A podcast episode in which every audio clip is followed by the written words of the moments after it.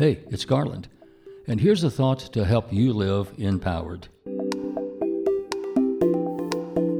Keep yourself sharp.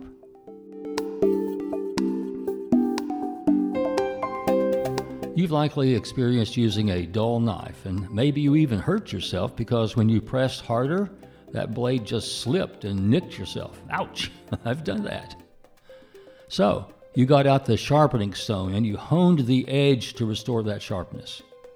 The duller the blade, well, the more time it takes to restore the sharpness. And the sharper you want the edge, the more work you must do with finer and finer grades of coarseness of the sharpening stone.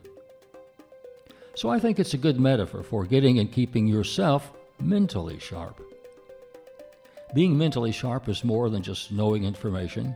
It's being able to use that information effectively and with precision.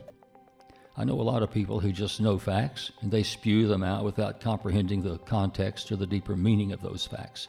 Like people repeating highlights or bullet points that they've heard someone else use, not realizing how misinformed they are and how imprecise or dull they are. I'm embarrassed to say that I've kind of done that myself. We probably all have.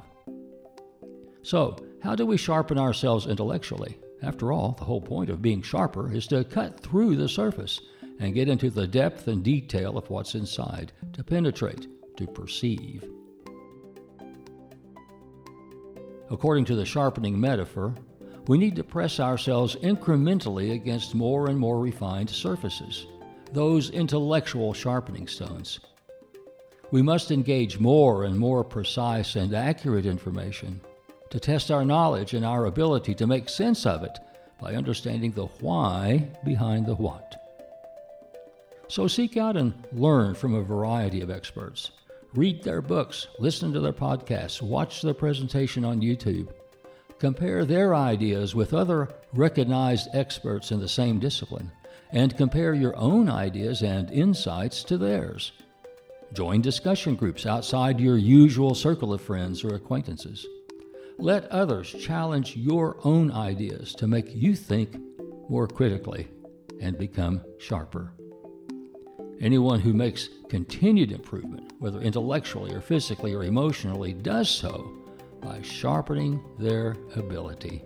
It's empowering and it will make you more influential. I'm Garland McWatters. Live empowered by unleashing the creative energy of God love to make the world around you more wholesome, joyful, and soulful.